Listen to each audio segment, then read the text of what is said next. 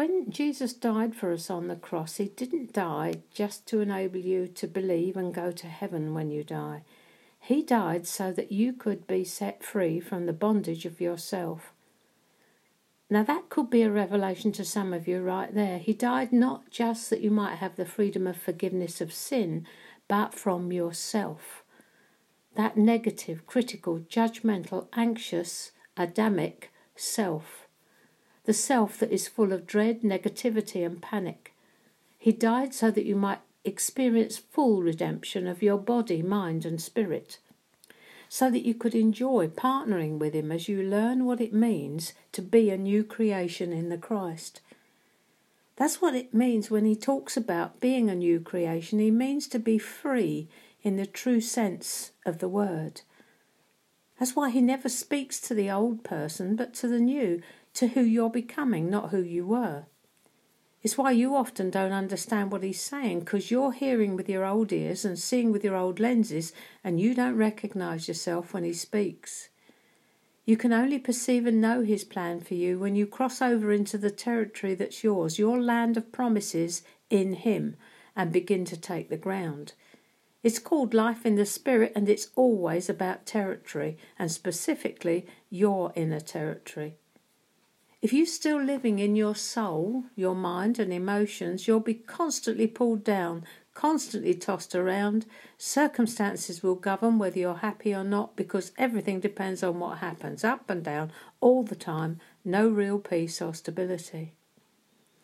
If, however, you are beginning to tip, dip your toe into the water of life, you find that life in the spirit is all about your will, not about your feelings. Major track change here for some, cause of stumbling for others.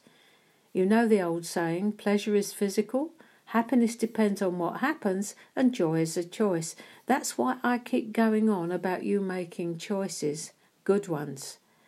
Because what you choose really will determine your destiny. Attitudes determine altitude, choices determine destiny. God's got a destiny and a purpose for you far above that which you could ask or think, but He's not meeting you on the ground of your soul, on what you feel. He meets you where He's always met you, in your spirit. God is spirit. If you are unaccustomed to living life from the inmost part of your being, your spirit man, allow me to introduce you to a new place to live from, the place where you are in Christ, who is in the Father, which makes you insulated twice over from what is happening around you. Your spirit.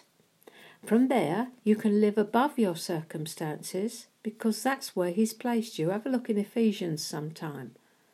Life in the Spirit is about displacement. So, we're going to start with redeeming our thinking. And we're going to have another thought. Not one that Satan put there, but another thought to displace that negative one that you live with. We're going to have some instead of moments. We're going to look at them tomorrow. Stick with the program, beloved. See you then.